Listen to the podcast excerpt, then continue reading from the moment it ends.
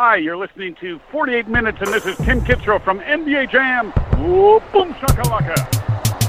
You wanted to come with it, done it, we got it with punishment. Youngest is confident, but can't handle what we coming with. Others in love with the drug and this family just running it. Long as the public is coming in, we keep them loving it. 28 minutes, 28 minutes, 28 minutes, 28 minutes,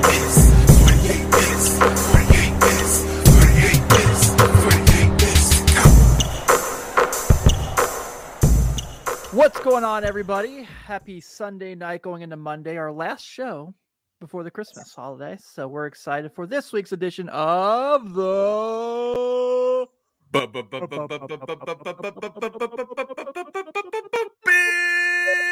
Mob.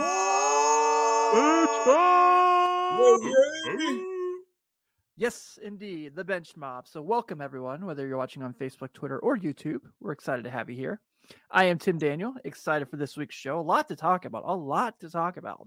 Uh, so let's go ahead and get into our panel. Of course, my man, 100 grand himself, Mr. Ben Brown. What's going on, gentlemen? Uh, we've got a lot to cover. Uh, the NBA has been crazy. Uh, the little C word has started to pop back into our uh, our vernacular as far as disrupting teams and disrupting games. Uh, we've got big injuries and big things to talk about as far as some teams surging, some teams falling. So uh, let's get into it. Yes, indeed. And Ben, please go ahead and do what we need to do before we get started. My man, my brother, my ace buku, my number one, Joshua, Odellis, Forellis, Montellis, Overzealous, Hayes. What's good, my brother? Hey man, I'm I'm here excited like you guys are. Um, you know, fitting Tim that you t- said it's the end of the year, and uh, you know, and you said the the c word is coming back around. I, nothing fitting to to end the in the year with this pod. And one of the conversation topics that we're going to have is talking about some uh, conspiracy theories. So uh, Mhm. let's get it. Indeed. Yes. If you are tuning in today's show, we're going to talk about obviously the COVIDs. We're going to talk about the Cavaliers. And we got some tinfoil hats we're breaking out for you so you can check out our NBA conspiracy theories. Bum, bum, bum.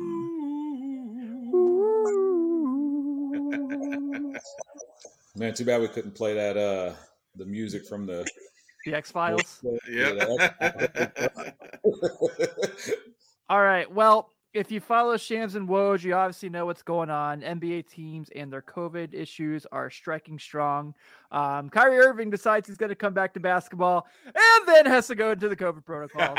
yes, he does. grand opening, grand closing. which means in the span of 17 games that Kyrie Irving could be and he uh, can play in, two of them. That's crazy. So obviously today the NBA postponed the Nuggets, that's the Cavs, the Hawks, the Pelicans, and 76ers. Uh, we've obviously seen this going around the NFL. College basketball has been big. Memphis versus Tennessee was literally canceled 40 minutes before scheduled tip off yesterday. Yeah. Um, and Tennessee then- had to do an inter squad. Like it was, it was that quick. Like they had to throw some, throw an inter squad together. Yeah, they did. So the conversation I want to have here isn't necessarily like about the news because it's you know if you've like I said, Woj and Shams, if you have them on push notifications, that's all you're getting at this point. No Mhm. trades, no releases, no signings, no well, I guess hardship signings, but it is all like this person's in protocol, this person's in protocol, this person's in protocol. So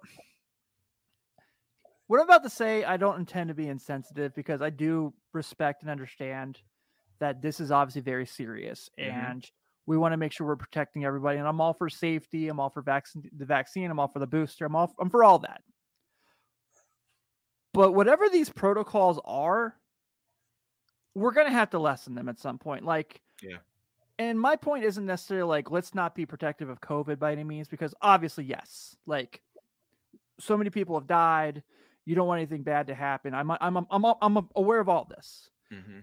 But if the league is going to play, if we're going to go through this on like a consistent basis, like you know, it might have to be something like like the way like some of the colleges are doing now. They only test people if they show symptoms, Mhm.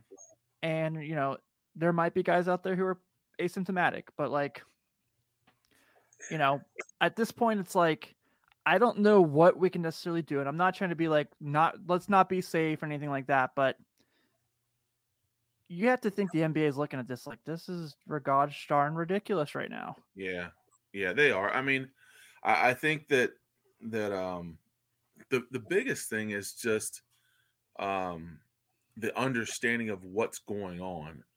Uh, you know, when you listen to, I thought, I thought, I think it was Draymond Green. They were interviewing about, you know, what are the protocols? Why are the protocol like, like what are the protocols? And and like if people are vaccinated or they've gotten the booster or they they've, you know, every all these people are supposed to be vaccinated against the the uh, against COVID why are we having so many relapses of cases where people are falling into the protocol? If a person is vaccinated and they've gotten a booster and they don't show any sign, like what makes you go into the protocol? Is it because you have? I mean, do you have symptoms? Do you not have symptoms? Were you around somebody that had symptoms? Because if that's the case, like a whole team should go into protocol because there's not one practice where, you know, say LeBron James went into protocol. Like everybody in that practice was around LeBron James. So why isn't the whole team in protocol? So how do you just Because because he tweeted it's something fishy with a bunch Right. of fish emojis. Yeah, exactly. but but you know what I mean? Like like if if, Russell Westbrook's in protocol and then a day later he's out of protocol, why was he in protocol? What made him go into the protocol? Kyrie Irving is is unvaccinated and, and has not I'm What? assuming hasn't been around hasn't been around anybody that's you know ha- like what made him go into the protocol? Kevin Durant. Was he around somebody that that James Harden. James Harden. I mean, do are they showing symptoms? That's kind of what I like. I want to know. Like, is it is it for people that show symptoms? Because that's that, that can't be the case because there's no way that you could show symptoms and then and then test negative like LeBron and like Westbrook did two days later and then be fine. Now you're out of the protocol. So it, it's not it's not symptoms. Um, it's not um, you know it's not a positive test because you know I, I would assume that I, I don't- know if it's just because somebody's around somebody or say LeBron went to a birthday party or you know Russell Westbrook went out to dinner or I don't I don't know. So like I don't know if they've got to do some kind of test to stay like like they do in schools. Um, you know, if they're asymptomatic, you know, maybe there's a protocol for that, but at some point they've got to make a decision like, okay, are we trying to play games? And I know it's about safety, and I, I get it. I, I understand it completely. It is hundred percent safety. I get it. However, are, are what are we trying to get accomplished? We've got. I, I want to say it's, uh, dude. It's got to be like ninety eight percent of the league is vaccinated. Maybe. I want to say around there said yeah. somewhere in there. Like the league is doing their job with vaccinations and boosters and all that stuff. Let's kind of let's look at the protocol and see why we're doing what we're doing and see if we can make some changes. See if we can do some adjustments because if a guy can test can be in protocol protocol on Wednesday and be able to play on Friday and then some guys have to take full 10 day protocols what's what's the difference why is there such a difference and why is there different you know different strokes for different folks i i don't get it Well, first uh, for me, you know, Kevin Durant's been in in protocol like nine times Yeah. right Uh, and you know, I think in the beginning, like one was close contact, one was he actually contracted COVID, um, and this last one, I don't know what what he went into protocol for, to be honest with you. Um, and they don't say why some of these players are going into protocol. Um, you know, a couple weeks ago, we were we were sitting here talking about how LeBron went into protocol, and you know he was pretty pissed about it. And then next thing you know, you know, two days later, like he's cleared, and you know he's back to playing again after he tested negative, you know, twice. So, um, I don't know if this is a, a and you know the NBA is not going to do this because they would lose a- an insane amount of money. But it's almost like you need to go to the point where, like, if it's getting this crazy, like, I'm not even going to say the word shutdown, but I mean a, a two week, like, either a get to the All Star break and be like, hey, we need to shut down for two weeks and like let everything clear, everybody's got to go quarantine. I I don't know. I don't know what the what the um, approach is to take to try to fix what's going on because I didn't think we would get to this point where they were canceling games because I thought they'd be able to pull players up from the G League to be able to, you know, fill roster spots. But now you're well, not the talking whole G League, Josh. Well, I know that's what I'm saying. Like you got you got teams now that are like eight nine guys in protocol, and I think the Nets are up to ten. You know, that's a that's a whole roster. Like your whole roster is in protocol right now, Mhm. and I think that NBA needs to maybe either lighten up on the protocol or they need to at least explain what the protocol is so that people have an understanding of what's going on. Because maybe maybe some of these players are breaking protocol and they don't know that they're breaking protocol. You know, like oh, I stepped outside the training facility. Oh, oh, you're in protocol now. Um, yeah, I went through the drive-through at Wendy's. You know, on my day off and got a got a four for four, and you're like, oh, you came in contact with the person in the window. Like you're in protocol now like I don't know what the protocol is. I, I don't, I don't, I don't really understand. I mean, I've actually tried to look up and try to find out like when when they say a player is in protocol, like what's the reasoning behind it, and like you're not getting the dis, the distinct reasoning for each player as they go into the protocol. Right. Because if this is like everyone has COVID, then we got bigger problems. We for sure got bigger problems than like you know like Yeah, I mean, I yeah, I, and, and here's another thing too about all that is that, like, I I don't see a whole lot of guys anymore wearing masks. I don't see a whole lot of guys stopping their pregame handshakes, their postgame handshakes, all the other things that were being done pre-COVID, like pre-COVID or during COVID and in the bubble. Like, you know, it, what if your protocols are supposed to keep them safe? why would you not enforce the simplest of protocols? You know what I mean? Well, isn't, that, wasn't that one thing they did? They said they did. They upped the mask usage for. yeah, the they next did up the mask usage. Uh, the testing got upped a little bit, um, but other than that, I mean, like I said, like if we don't know what causes us to be put placed in protocol, because I'm sure some of these players are probably pissed off that they're like, "Man, I'm in protocol right now," and I I, I don't know why. I don't Yeah. know why. I, have, I haven't turned up a positive test. Um, I ain't showing any symptoms. Like, why am I in protocol? I mean, and, and I don't know if is it maybe is it maybe something as simple as like this player's got protocol and I was guarding that guy in practice, so now I'm in protocol. Is, is, it something that simple, or is it just like I don't know? But because I, I, couldn't see the NBA just wanting to put guys in protocol to risk viewer viewership of game, canceling games, Mhm. and, and moving stuff around for people not to want to watch. So imagine imagine Christmas Day was it's probably one of their most viewed days in all of the NBA, right? You know, we're all sitting around TV, you know, open presents, you go take a nap, you wake up to watch NBA basketball, and now you have games that are postponed because guys are in protocol and you don't get to see LeBron or, or any of the big dogs playing on Christmas Day.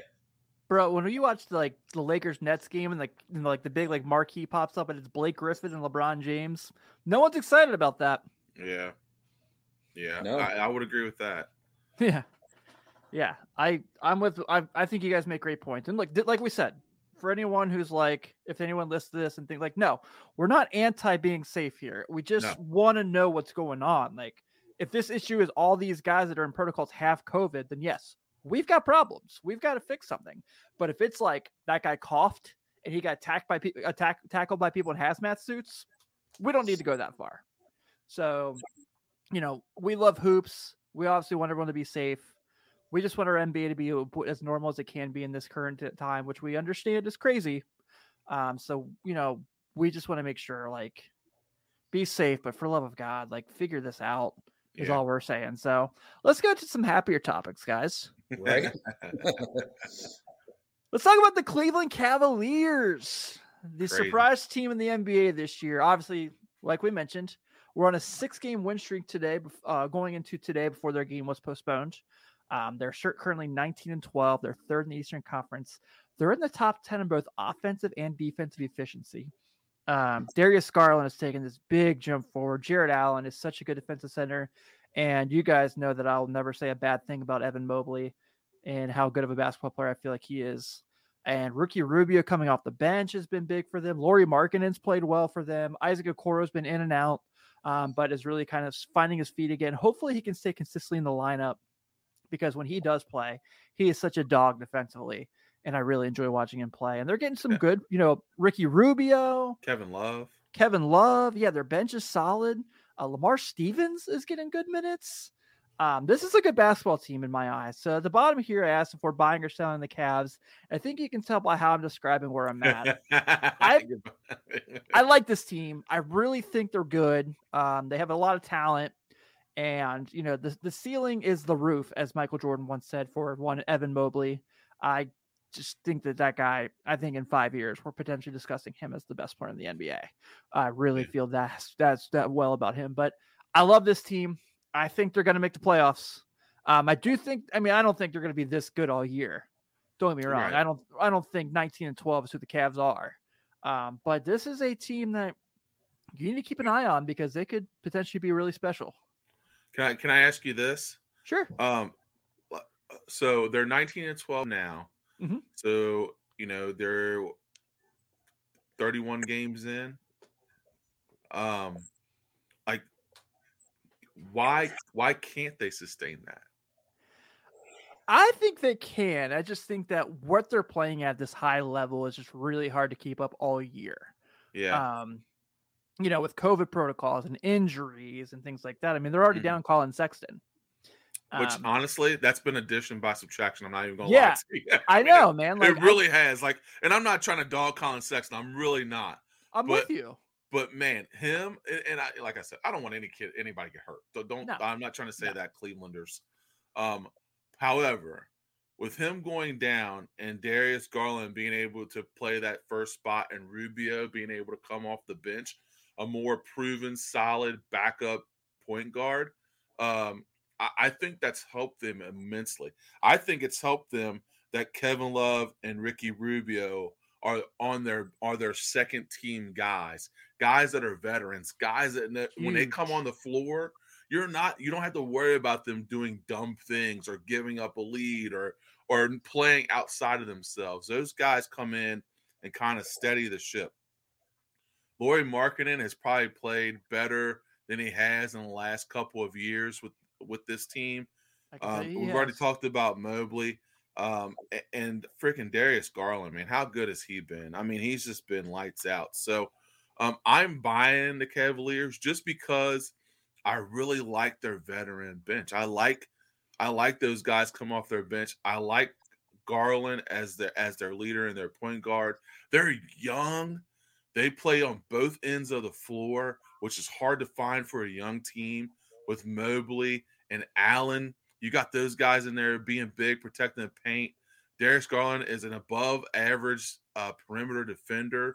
I mean, you you've got all the makings of a solid basketball team. Um, and I, I I'm buying the Cleveland Cavaliers. Like you said, I don't know if they'll finish third in the East, uh, but it will be cool to see them make the playoffs. Um, and, and anybody they get matched up with in the playoffs, I think they'll give them. I think they'll give them fits. I did too. Okay, so is it safe to say that over the last couple years, um, with the start of Colin Sexton, that um, Cleveland's drafted fairly well, correct? Mhm. Um, they they got Okoro, Mobley, Garland, Sexton all in the draft. Um, Dylan they've let, Windler. uh, Windler. They've let some guys go um, who didn't didn't actually pan out until later on in their careers. Uh, I believe they drafted Joe Harris, um, which played when LeBron was back there the second time. They drafted Wiggins, which they gave up for K Love, if I'm not mistaken. Mhm. So they they've had a good run ever since the Anthony Bennett pick um, of drafting decent players. Mhm. So I'm gonna throw some stats at you. Um, they're 19 and 12 right now. So they that's the best start that Cleveland's had to a season since 1997. So you're almost talking 25 years. Wow. Uh, since LeBron has been gone, so we're talking about LeBron left, went to Miami, he came back. That doesn't count. Left, went to the Lakers. They are 157 and 374, um, which puts them at a 29% winning percentage. So, my take on this is that I think they are finally over the hump of like the LeBron factor of like we can't we can win without LeBron. They figured out how to win now. Um, I think the guys like Kevin Love, who you know, one minute he says he wants to be there, and the next minute he wants out, and you know he wants to sit because of whatever issues are going on. And you got guys like Rubio. I think they've now said, "Hey, we're going to adjust to our roles." And it looks like Cleveland now has a system put in place for them to have the style of basketball that they want to play. And I think that I think that they are going to stay over 500 the entire year. So I don't know if you guys remember, Josh, you missed this episode or, or in the off season, but Ben, Sean, and I did it, um, where we did the NBA's over unders. The Cavaliers over under was 25. Mm. We all took the under. Bet we did. We all took the under. we oh, I'm Yeah. sure, man. Uh, You think about it though. When, when we're looking at it in the summer, you had a disgruntled Kevin Love, Ricky Rubio. Ricky Rubio already was talking about we hated getting traded. Yeah, yeah, yeah. I mean, we Lauri Markkanen's coming off a dismal year.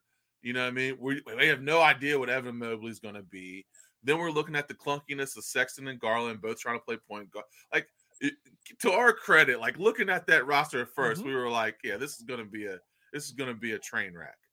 But you know, to their was, credit, know, it's the Cavs. yeah, it's the Cavs. You know, but to their, to their credit, they figured it out.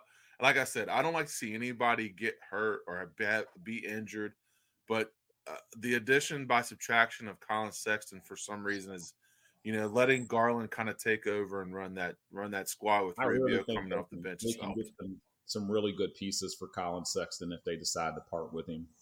I, th- I I think you, I think you have to move him, right? Like he, like, what have what have we seen what have we seen in the NBA um, over the past you know 30 30 something plus years. Even when the Bulls were there before the Bulls is that defense wins championships right? Hmm I'm not saying the Cavs are going to win a championship but they are allowing 104 points per 100 possessions which makes which puts them third in the league. Yep. yeah, so basically we're saying defensive rating they're they're top 5 yeah, Yep. you know and the, the crazy part is is when you look at those stats like i don't think people realize you know we got to throw golden state in there at some point how great golden state is on defense and the gap between golden state at number one and then like whoever's at number two and then the Cavs at number three like how good their defense is hmm Yeah, man. Um, It's awesome. but cleveland you know they're winning games you know defensively i mean the other night um, if I'm not mistaken, they they only gave up 89 points. I know they were playing the Rockets, and, and the Rockets were shorthanded, but like that's a big deal to only give up 89 points in an NBA Dude, game at the Last rate. night they only gave up 90 to the Bucks. Mm-hmm. yeah. Now again, you know, people are probably going to say, well, you know, the Bucks big three didn't play, or uh, at least uh, Middleton and, and Giannis didn't, or um, was that the game that that Jrue had 40 something points, or was that the game before that? That was the game before that. Last night, uh, Jordan Nwora led the Bucks in scoring with 28. Yeah. So you had no Middle- Middleton, no Holiday, and no Giannis. Yeah, that's what I thought. I didn't think none of the big three played. But you did have Sandro Mamukelashvili. Ever heard Who of gave- him? Yep. Hey, but he gave him I haven't. 17. Cut hey, Demarcus Cousins had a double double, 12 and 12. In the last four seasons, Cleveland has finished 25th, 30th, 30th, and 29th in defensive rating. Mm. So they went from the bottom team in the league to third. And I, when you play defense, you win games. It doesn't matter if you have a bad shooting night. If you can stop people, you have a chance to win every single night. That's right. That's right. I right. tell you what, big up to Coach Bickerstaff as well, man. He's Yeah. he's he does he's done a great job there in Cleveland and, and getting those guys playing playing as well as they have. Kind of an underrated coach. He his name gets brought up a lot when jobs open. Um, and, and truth be told, you know, I don't know how much he, you know, people wanted that Cavaliers job, but you know, he's he went in there and he he's done a really good job with a really clunky roster and kind of giving guys, uh, you know, defined roles. I mean, he got Kevin Love to buy in. He got Rubio to buy in, who both those guys were kind of out on Cleveland in the beginning. So big ups Probably to gotta And probably got to give a little bit of love to Koby as well too. I mean, He had to do something right at some point. yeah, Yeah. maybe we're not we're not seeing what he's doing right, but apparently he's doing something right because that team is gelling Yeah. um, right now. And um, for the rest of the season, um, I think Cleveland has the most favorable schedule from here on out. So Gonna have to make a trip up to the Q, boys. Go see a game. I'll tell you what, I love going up there for games. I do cool. too. I do. I, I've been up there a couple times. I like Cleveland. Yeah. Seeing a Hey. game up there anyway. You know, hear me out here. You know who would have been an, who would have been an incredible coach for this team? Like, I don't know if they could have had him though. Um, Ty Lue. yeah. why would he ever coach in Cleveland? God, could you imagine Well, Ty hey. Lue had this roster? He's looking Yeah. around. He's looking at the Clippers right now. He's like, Paul George is hurt. Kawhi's hurt. I'm playing Brandon Boston minutes right now. Hey, I got a stumper for everybody, man. Who was the last Cleveland coach to win a championship? Ty Lue. Remember when they hired John Beilein from Michigan and he called his players thugs and then Oh, to say he called man, them yeah. slugs? yeah, Yeah. man. That wasn't good, John. Not a good thing, John. dark dark days of Cleveland, man. Yeah. A dark day in Cleveland sports history. Well, we don't want to remind the Cleveland fandom fans of the dark times. We want you guys to enjoy this because we're enjoying this. Absolutely. We love watching this Cavs team, and they're going to come up later. We're not done talking about the Cavs. Okay. So- okay. Ben, you mentioned you never want to see anyone get injured earlier. How'd you like Correct. that segue to Anthony Davis?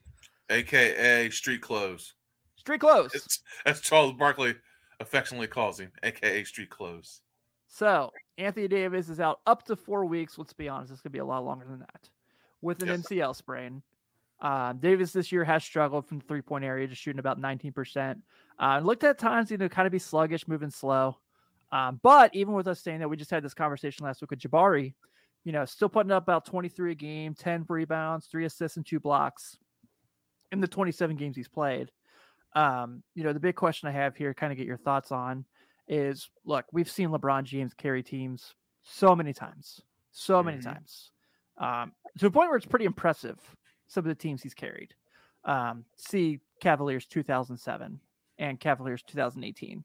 Um, but at this point, we've you know we've beaten to the ground all the flaws of this Lakers roster. Can LeBron and Russell Westbrook lead the Lakers without Davis for at least a month?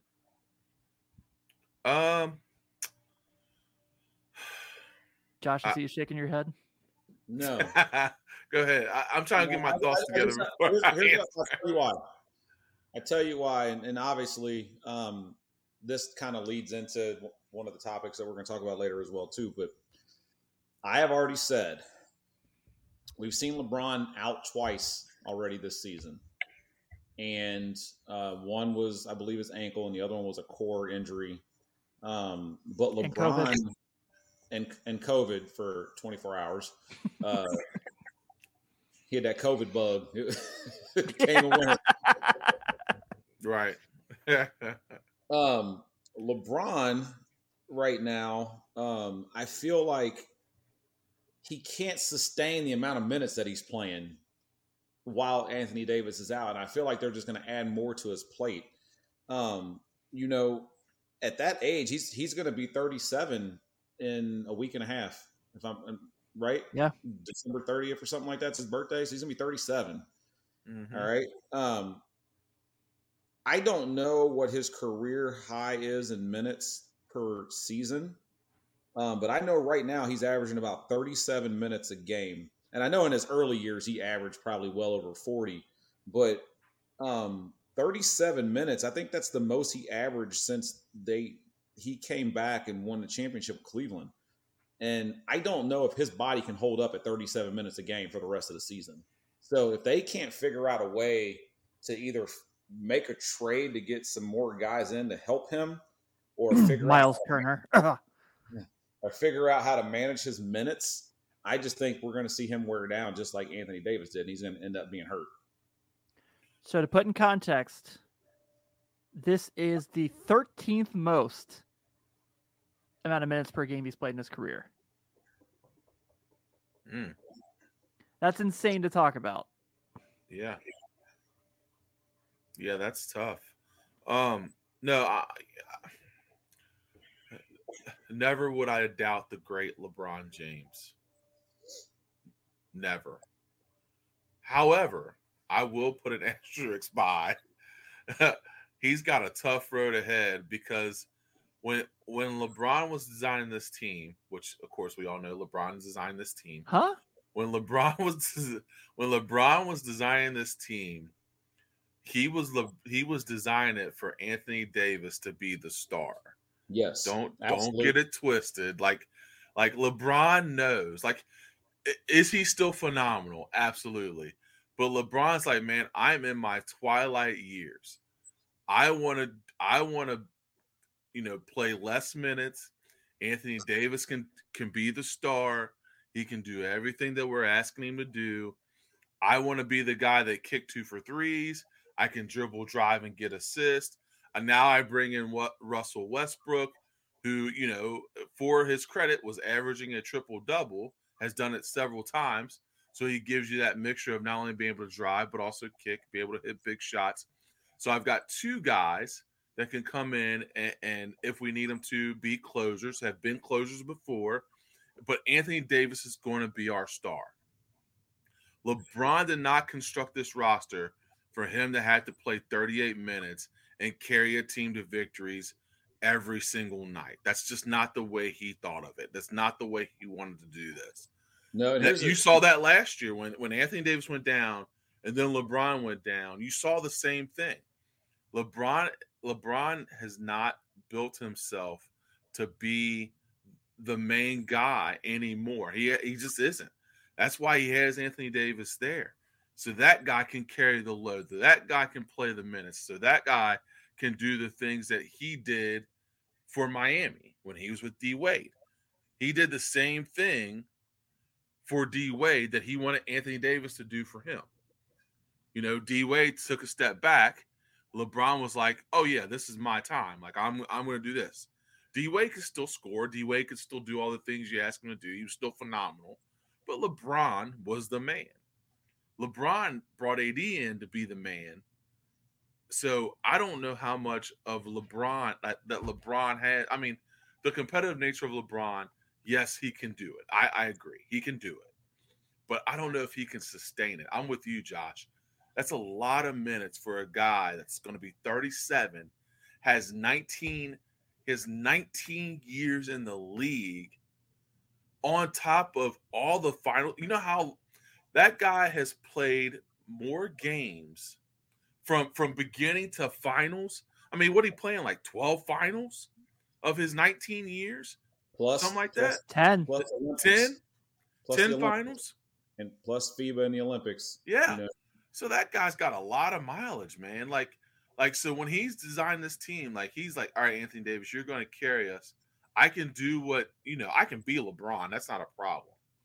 But now that now that he's down, I just don't know if he's got that in him night after night, unless Russell Westbrook starts to become more like Russell Westbrook. Yeah, and here's and here's another and here's the add on to that. I think the other issue is with Anthony Davis and why he's hurt um, is he's playing the most minutes he's played in a season since he's been in New Orleans. So this is his third year in LA. I know that doesn't seem like a lot, but you know, he's averaging over 35 minutes, almost 35 and a half minutes a game. Um, I think the most he's ever averaged was 36 and a half or close to it, but he's playing a lot of those minutes at the five, um, where, you know, he's down low banging and, you know, not where sometimes he used to be. And, you know, I know Tim was probably going to get into this about his shooting and stuff like that, um, where his percentages have went down as he steps away from the basket. But I think he's wearing down playing at the rim.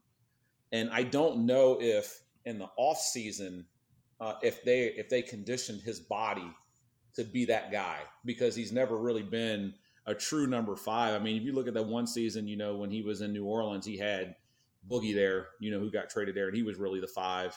So Anthony Davis is playing the four. I think he's really more comfortable at the four, but like it's a different monster when you start playing the five. And I know basketball sometimes can be positionless, but like you start getting in there with the Embiids and the Jokic's and, and those guys, like that's a different breed, man. Guarding those guys versus guarding somebody who's at the four.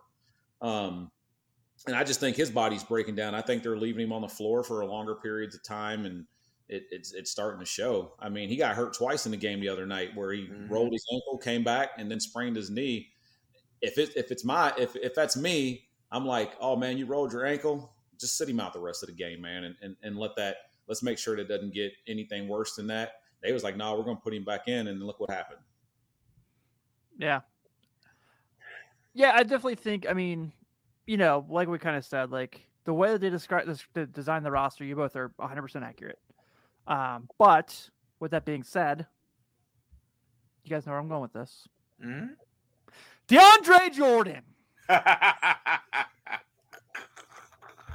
Play center for the Los Angeles Lakers. DeAndre Jordan. Uh... that was my Stephen A. How'd I do? Yeah, it's pretty good, dude. Your your Stephen A's getting better. It's getting better. I like You're it. by by the end of this season, you were going to morph into white Stephen A. Smith. Yeah. Hey, you like gotta drop. Hey, listen, listen. You gotta drop a blasphemy. That's blasphemous. I love when like they have. I'm just wondering how long is it going to be before he gets JJ Redick kicked off of like being on first take because JJ Redick owns him like every morning, every morning. Um, it'll it'll take a it'll take a minute because JJ Redick is ratings.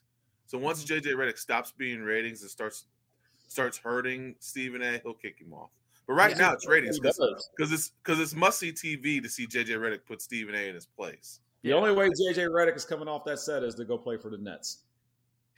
at this point, true. at this point, yeah, I'm with you, man. I like that. I like that theory, Josh. So, with that being said, let's get to our next. You guys like these segues I'm putting together? Oh, uh, yeah, man. You're all, yeah, I, I'm loving it. Welcome, ladies and gentlemen, to the first ever Bench Mob Tinfoil Hat Theories episode. We're going to discuss some of our theories that are so crazy they might just work. I wish I had like the X Files theme that I had the rights. I was going to say, right hold on, like the. Hold on.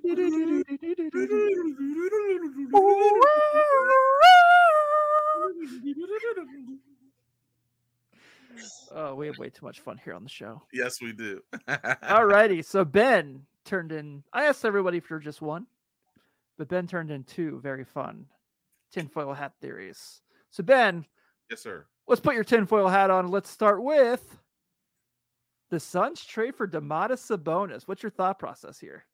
Um, my thought process is Sabonis doesn't want to be there. Let's bring in some pieces. Uh, I, I, honestly, Rick Carlisle is a guy that likes to have his own guys in, and I just don't know how well him and Sabonis match up. Sabonis doesn't want to be there. Uh, the Suns need a guy that can, another guy that can stretch the floor, can score, can rebound. Uh, he's not a, a, a, huge defensive presence, but he does do a good, good enough job to be able to take a little bit of pressure off DeAndre Ayton. Let's bring in him. He can stretch the floor a little bit. Um, he shoots the ball well. He's a he's a perennial All Star, and you know if we're trying to win a championship, what's one more piece that we can bring in and make and make us better? Doma Doma Sabonis is that guy, um, and and in turn the Pacers get some pieces that they can you know possibly build around or trade or do whatever they want to do with them at, at, to reconstruct the roster the way Rick Carlisle wants it. So if you look here in the corner, I put together just a just a general like throwing stuff together, show, throwing shit at the wall and seeing what sticks kind of thing, mm-hmm. for how you can make this trade work.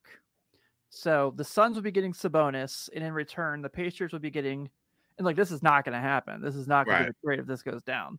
Dario right. Saric, Jalen Smith, and Abdel Nader. This is just kind of seeing what money works here. Right. So cap impact there is three and a half million for you know positive to negative. So mm-hmm. I love the fit of Domantas Sabonis with the Suns. I think uh Ayton, Sabonis, Chris Paul, Devin Booker, Mikal Bridges team is just don't even roll the ball out there and see you know Stacked. yeah, yeah. it's it's you know you're you're you're in trouble. Um, Yeah. So if it happens, I love it. I'm all for it. I think it'd be a blast, and I think they'd be awesome. Yeah, I, I just think that um, the Suns were so close last year. Not saying that they are missing any pieces, but if if the Pacers are talking about ta trading away a Sabonis, why would the Suns not look at trying to bring him in? Because honestly, I mean, the only other team, of course, that I mean, there are other teams that could use him. Uh, but I think that a team on the cusp like the Suns, you bring in a guy like Sabonis could put you over the hump. I like it. Josh, any thoughts before we move on to the next segment? Um, I want to throw in there that, that and hopefully, I, I hope that you guys both agree with me that I think Sabonis might be the most underrated, underappreciated guy in the entire league. Um, the guy just goes out every single night and he balls out every night. Yeah. Um, and I, I don't know if, if if some of the younger generation ever got to watch his dad play. Um, obviously, it's where he gets a lot of his skill set from, and you can kind of tell. You can see a little bit of it, especially from his passing. Mhm. Yeah. You know, his dad was a was a was a wizard with passing the ball at as big as he was, and I just wish we would have got to see his dad at, in his prime. We kind of got him late, you know, Yeah. over in the NBA. But you know, this guy's been a two time All Star. Um, you know, some people were saying he shouldn't have been an All Star, but then like I saw him go in the All Star game and, and show that he can be an All Star with any guy that's on the floor. And I I also think he's a guy you can build around. And I think that the Pacers have had the the guys there at certain spots, and it's just it's never worked out for him because of injuries. You know, so Yeah. I think at this point to move on from him, um, I like the I like him at I think Sabonis is a guy that would fit wherever you put him. Like he's going to fit on any team.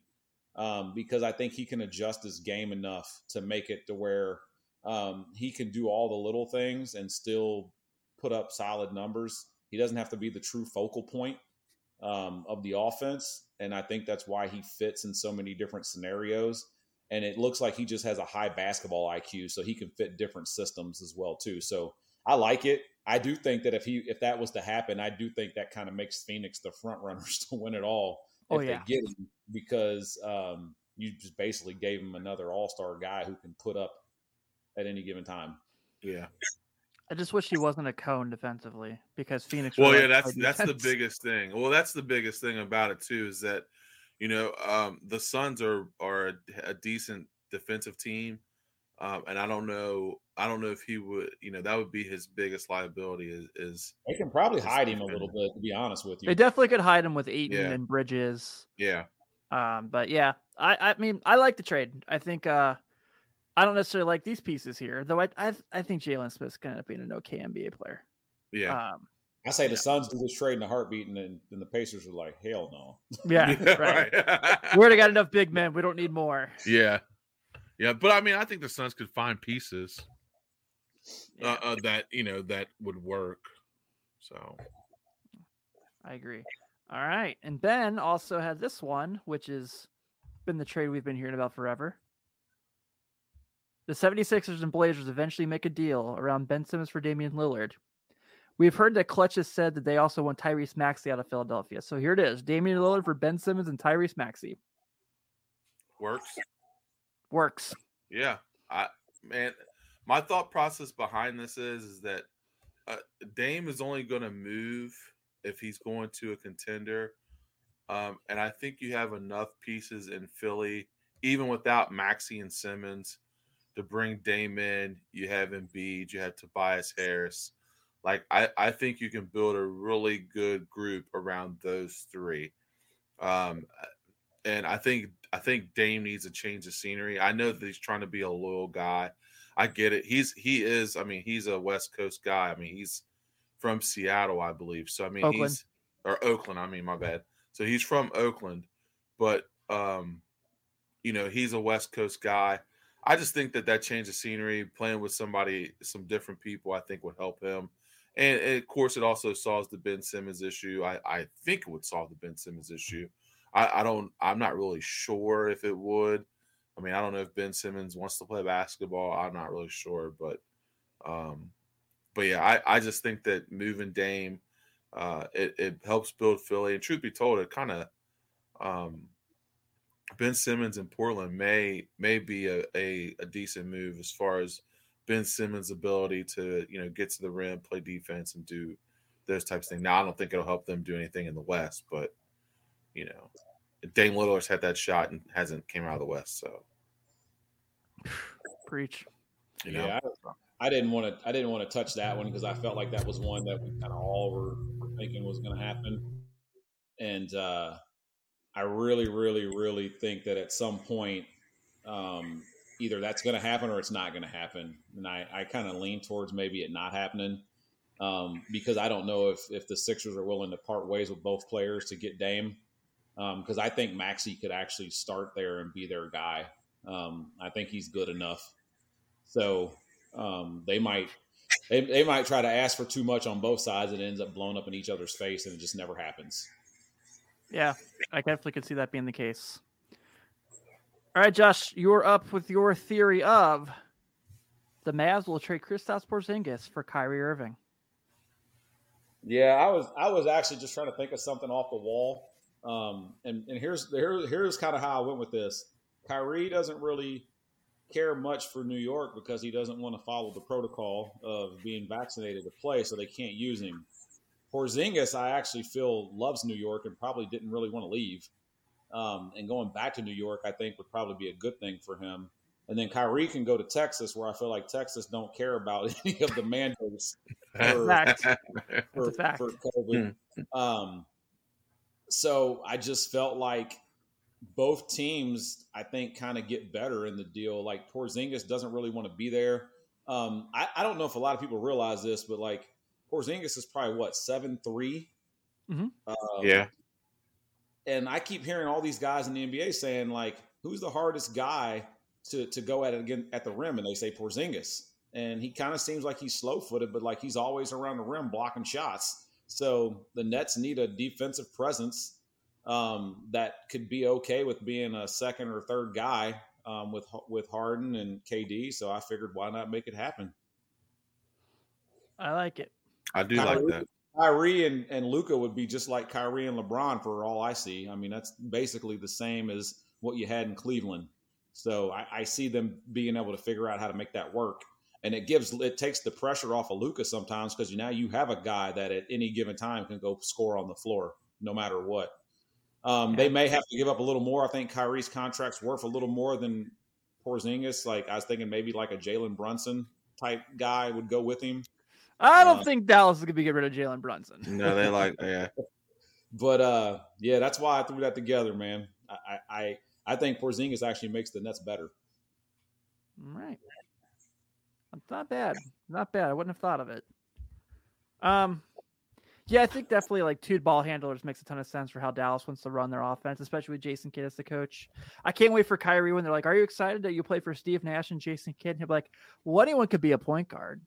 Um, you know, George Marathon could have been a point guard. Um, And we know. Bobin, Bobin out there handling the rock, huh? Yeah, exactly. I like it though. It's uh it's definitely unique. All right, so here's mine. My first one. That Nikola Jokic, when he is a free agent in a couple seasons, will end up signing with the Chicago Bulls. Uh, Hmm. We obviously know that you know there's a very big European presence in the city of Chicago. Um, Arturas Karnisovas, the current president of basketball operations for the Bulls, discovered Nikola Jokic. Nikola Vucevic will be a free agent after next season. Marko Simonovic has already been hanging out with Vuc quite with Jokic quite a bit. They uh when the Nuggets and Bulls played, they were they were chowing together, and uh, the Bulls are pretty high on Marcus Simonovic for their future. And let's be honest, he's going to look at that roster and go, "Okay, I've got this Michael Porter thing here where he's hurt all the time. I got this Jamal Murray thing where I don't know if he's going to be able to play. Um, I got Jeff Green. You know, Jeff Green won't be there by then. Let's be honest. no, come on, man. You know Jeff Green won't be there. And he goes, but over there they've got like Zach LaVine. They're, you know, I have no doubt the Chicago Bulls signed back Zach LaVine. By the way, DeMar DeRozan had 38 points tonight for the Bulls to beat the Lakers. I just saw that. Um, DeMar DeRozan's going to look really good next to me. I got Lonzo Ball, and me and him could be the best passing duo in basketball. And bro, I like to eat. Portillo's is where it's at in Chicago. Like, yeah, Nikola Jokic, Chicago Bull. Let's get this going, baby. Championship. That's pretty cool. You know what? To see that to see that kind of come to fruition would be pretty neat. Um, I, here's here's the thing about that that would be cool is that um, the battles between him and Giannis and, and in the East, him and Embiid in the East, like, dude, that that would be something special. Um, Mm. and, and you want to talk about t- talk about some big time games. Um, you know that that would be a lot of fun to watch. I don't I don't know who could really compete with that as far as in the Eastern Conference. Uh, with DeRozan doing what he's doing, LaVine doing what he's doing, and then bringing in a an MVP. Um, I mean, you're you're you're going to be set. You're you're you're setting yourself up for some some uh, championships uh, with with those three on your roster. Yeah, buddy. Not bad. I like how you connected the dots on that too. Yep. I'm all here for it. My tinfoil hat is very high today. I'll tell you what, the Serbian community in Chicago is hot. So Hey, Yep. his I mean, his he- I mean that's have it. It'd be a lot easier for his brothers to get to Chicago than it will to Denver. So Yeah. That's right. I That's mean it's a I mean it's a, a you know Chicago's kind of a melting pot too. So yeah, I mean you know I I, I don't know how how the Serbian population is in, in Denver, but I know it's pretty high in Chicago. Um, so um, I I think that I think that that would be a great fit for him. Like you said, there's a lot of connections and a lot of things that he likes. Um, you know, I, it makes sense. It makes complete sense. And Portillo's. And Portillo's, Portillo's is where it's at. Portillo's, what's up? I'm with it. Sponsor I'm- us. sponsor us. well, hey, your logo right here at the bottom, baby. You know, Yeah. Perfect. Portillo's at the bottom. I like Mm. right. Yeah. Yeah. it. Send us some. Chicago style hot dogs. Ooh, Yes. Yes, please. All right. What's number two, Timmy? All right. We're gonna have some fun with this one, folks. So All right. We talked about the Cavaliers earlier, and we're we're liking this really nice team they're building, right? We've Mhm. talked about, you know, Colin Sexton's been addition by subtraction. At this point of 2023, 2024, these guys would be starting to enter their primes. Jarrett Allen's probably already in his getting close to his prime. Mhm. If not, has already tapped into it. Probably in the middle of his prime at this point. Evan Mhm. Mobley, I've already said, I feel like he's going to be the next great NBA basketball player. I think we're going to be talking about him as the best player in the world in a few years. Isaac Okoro is a dog defensively. Darius Garland is going to be an excellent point guard for years to come. But notice it says starting five here, and there's only four, and the Cavaliers are going to need a veteran leader. So, gentlemen, in 2023 2024, Don't the fifth it. starter for the Cleveland Cavaliers will be LeBron James.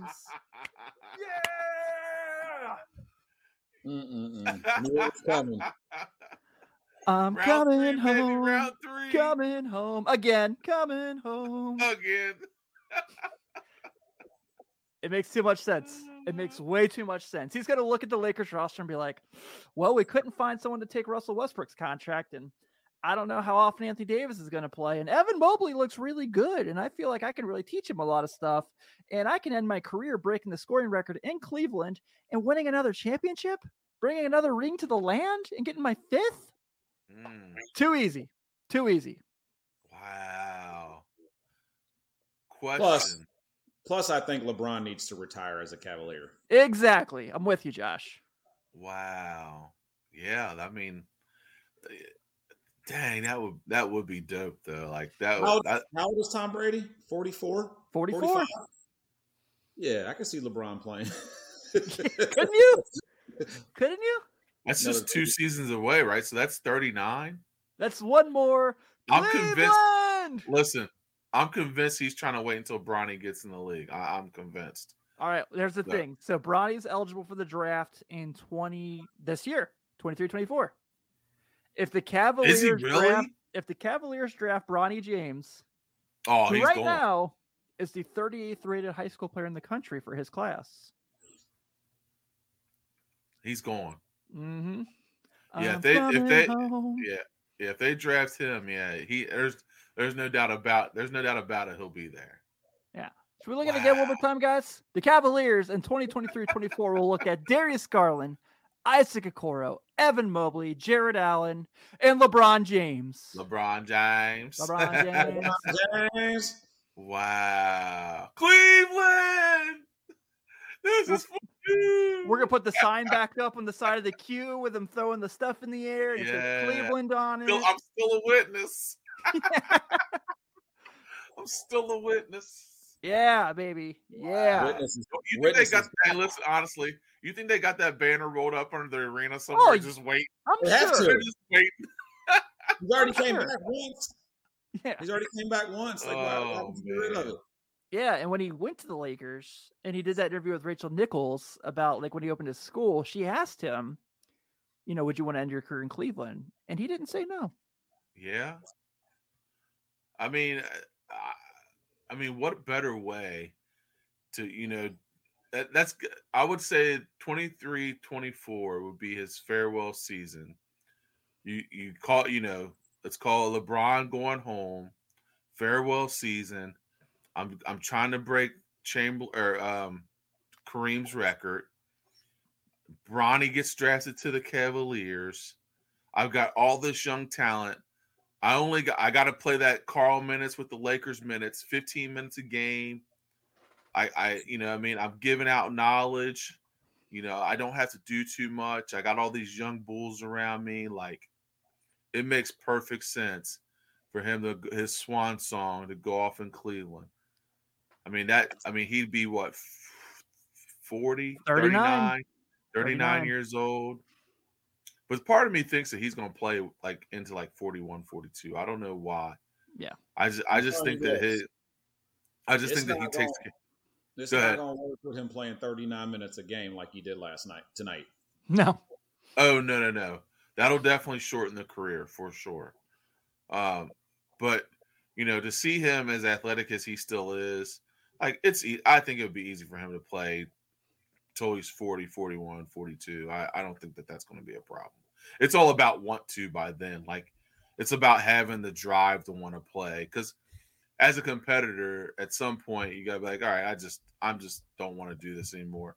like Tom Brady hasn't reached that point because Tom Brady's still playing for championships, just won one last year. At some point, LeBron's gonna look up like, man, I don't have a shot at a championship unless I go play with that young Cleveland team and try to show them that how to win a championship. So it makes sense. I'm with it. LeBron James, Cleveland Cavaliers. Oh, again. I'm coming home. I'm coming home.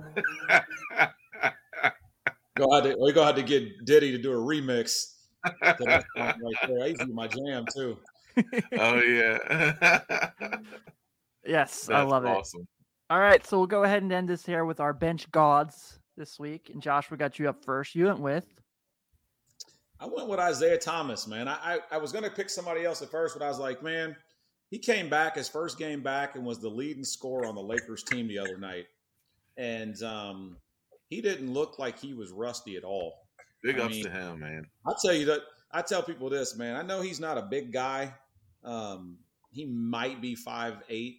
I know they list him at five nine, but he's a professional bucket getter, man. That's the best I can say about him. Like he goes in and he gets buckets. And yeah, he, uh, he's five nine with shoes on. yeah. Uh, High shoes, you know- Skechers. scored 13 tonight. Uh, he he had 19 the other night. You know, puts him what 16 a game. Um, the the Lakers are already having to play him at high minutes. Uh, he played 32 minutes tonight, and um, I don't know, man. I, I feel like the the route this guy's had to take to get himself back to the league, which probably never should have happened. Um, as far as I'm concerned, he probably should still be playing for Boston right now, probably. Um, he never gave up, man. He never gave up. And we we see him playing in these other leagues, putting up 40, 50, 60 points. Um, he's in the G League, you know, saw some people. And I was like, it's only a matter of time for somebody who's going to give him a chance. I really hope he just stays on the roster for the rest of the year. I know, I know, He Tim, will.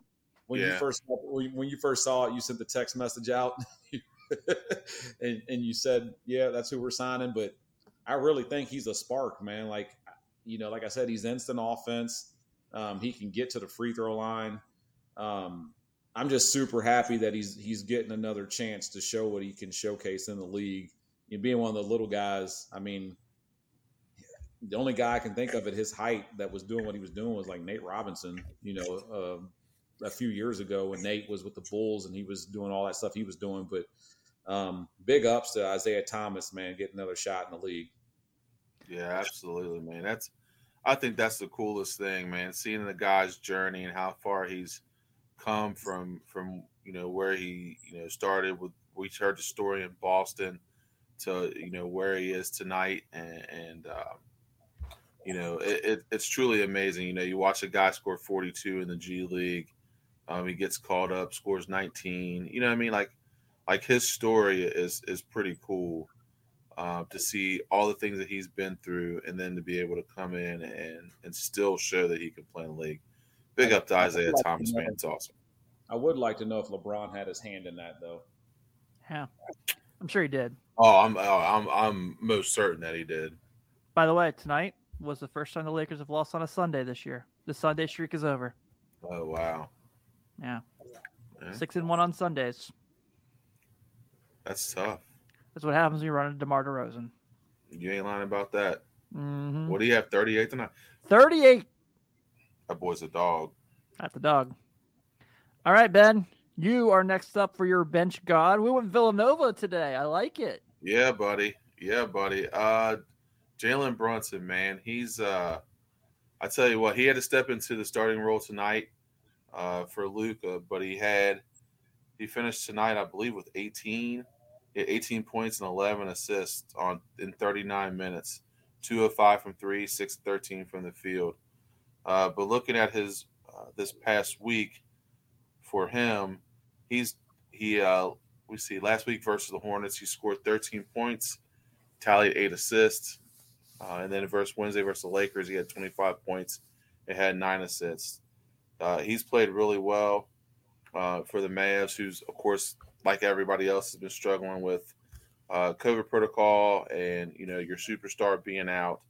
Um, he's really kind of stepped up and, and kind of filled that role uh, with some of that scoring uh, and, and, leading that team uh, for this past week. So Jalen Brunson, uh, my bench god of the week. Yeah, he's been playing really well, man. Yeah, comes from the Big East, baby. That's yes, what we do in the Big East. That's how they do. Yeah. At this point, we should probably just quit doubting when people draft Villanova players. Oh yeah. Mikal Bridges, Jalen Brunson. They're so solid.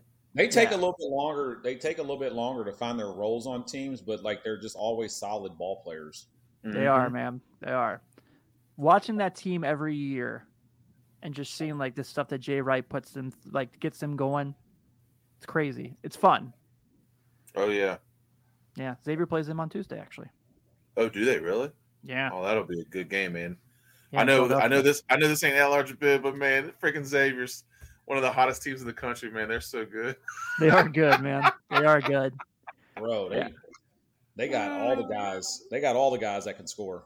Yeah, yeah I, lo- I, like I like Xavier a lot, man. I like Xavier yeah. a lot. They're a fun team. I'll get you to cover a game this year. Don't worry. Oh, I appreciate it. I I I like Xavier a lot. Yeah.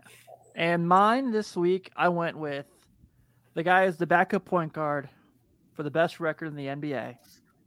I went with Cameron Payne of the Phoenix Suns. Who, if you had told me three years ago I'd be talking about Cameron Payne, I just said you're a damn fool, happy. Yeah. so the Suns have won. They were they went two and one this week. Uh, they lost to the Clippers on Monday. Um, but Cam Payne went with 17, 6 and 1 in that game uh, against the Clippers. On Tuesday against the Blazers, he had 17, 3, and 5. Thursday against the Wizards, who have come back down to earth, he had 11, 3, and 5. And then tonight, as they blasted the Charlotte Hornets, he didn't have to play much. He had 11, 6, and 7 with two steals and a block on 5 of 6 shooting. So the Cameron Payne resurgence, who at one point I literally thought was the worst player in the NBA. Like I think like his Bulls run, he legitimately had a case as the league's worst player. Yeah. Um, to see him do this, completely turn his career around, um, be a part of a team that went to the finals last year and be a contributor, and now be their sixth man and has to be in the discussion for sixth man of the year. Absolutely. I mean, this, this is cool, man. This is awesome for him. I'm really happy that he got to get to a situation where he could learn under Chris Paul. And obviously, that's paying dividends for them. Um, he's been excellent. Monty really trusts him. So, yeah, man, I went with Cam Payne. I really like his season he's having. Oh yeah, he's been solid for them, and, and, you know, especially for a team that's you know in the hunt for a championship. Uh, to see a guy like Cam Payne, you know, come off the bench uh, and give them big minutes, like you said, uh, you know, a year and a half ago, he wasn't, you know, he was struggling to stay in the league. You know, his Bulls run wasn't the greatest, uh, but to see him get around some veteran guys and some guys that are, are, are, you know, willing to sacrifice themselves for the better of the team, it was cool to see him kind of step up and, and be that sixth man off the bench and do the things that he's been able to do. So big ups to Cam Payne. Yeah, I I, uh, I like the way he's contributing. Uh, one thing that I did did say um, early on in the season that I thought was going to be a thing was that I thought they would use Cam Payne a lot more to keep Chris Paul fresh. And uh, Chris Paul's actually averaging more minutes this year than he was last year. So mm-hmm. I guess they're they're like, nah, Chris Paul's healthy, man. We're just gonna play him. But yeah, like you can see, like Cam Payne has no fear when he's on the floor, man. Like none at all. Like he takes big shots. Like he gets to the bucket. He's got a real crazy shooting motion, but it. I mean, mm-hmm. he makes like I said, he makes them though, man. And he showed up big in the playoffs last year. And I, like I said, sometimes like you just need a home. And I think maybe Monty Williams was that guy that kind of, kind of pulled him in. and was like, look, we're gonna need you. This is what we need from you. And he's like, okay, I got you. Yeah, I completely agree with you, man. Um, I'm happy for him. I really am. It's the fact he's going to be on a good NBA team. Um, I mean, right now you probably got to think they're, you know, them and the Nets. They're probably something that looks like what the finals probably is right now. Yeah. Um, you know, Warriors, Bulls obviously have something to say about that, and so on and so forth. But yeah, man, I think you know I'm happy with what he's doing. I hope he keeps this up. I like that Suns team a lot, so uh, we'll keep it going. So, yeah, that's going to wrap up this week's edition of the Bench Mob here on the 48 Minutes Basketball Network. Thank you all for tuning in each and every week. Uh, we will have our at large bid up actually on Tuesday this week. Uh, we'll get, get you ready kind of for kind of talk about some of Villanova struggles, some of the big games in the conference play this week as things are going on. Um, mm-hmm. And then we'll also shot callers on Friday. Kyle and Joe are going to be doing their Christmas spectacular uh, kind of giving you a preview for the Christmas Day games as far as like, I don't know, will the Brooklyn Nets have enough players to play? Um, we don't know. Will Richard Jefferson be playing for the Nets that day? Probably. Um, Could be. Yeah. So all that kind of to go up. It's going to be a fun week this week. We're going to have some articles that you can check out on the art on the website. Thank you all. Have a good one. And since we won't talk to you then, hope you have a great Christmas with your loved ones. A happy holidays in general. So take it easy, everybody. See you. Good night, Cleveland.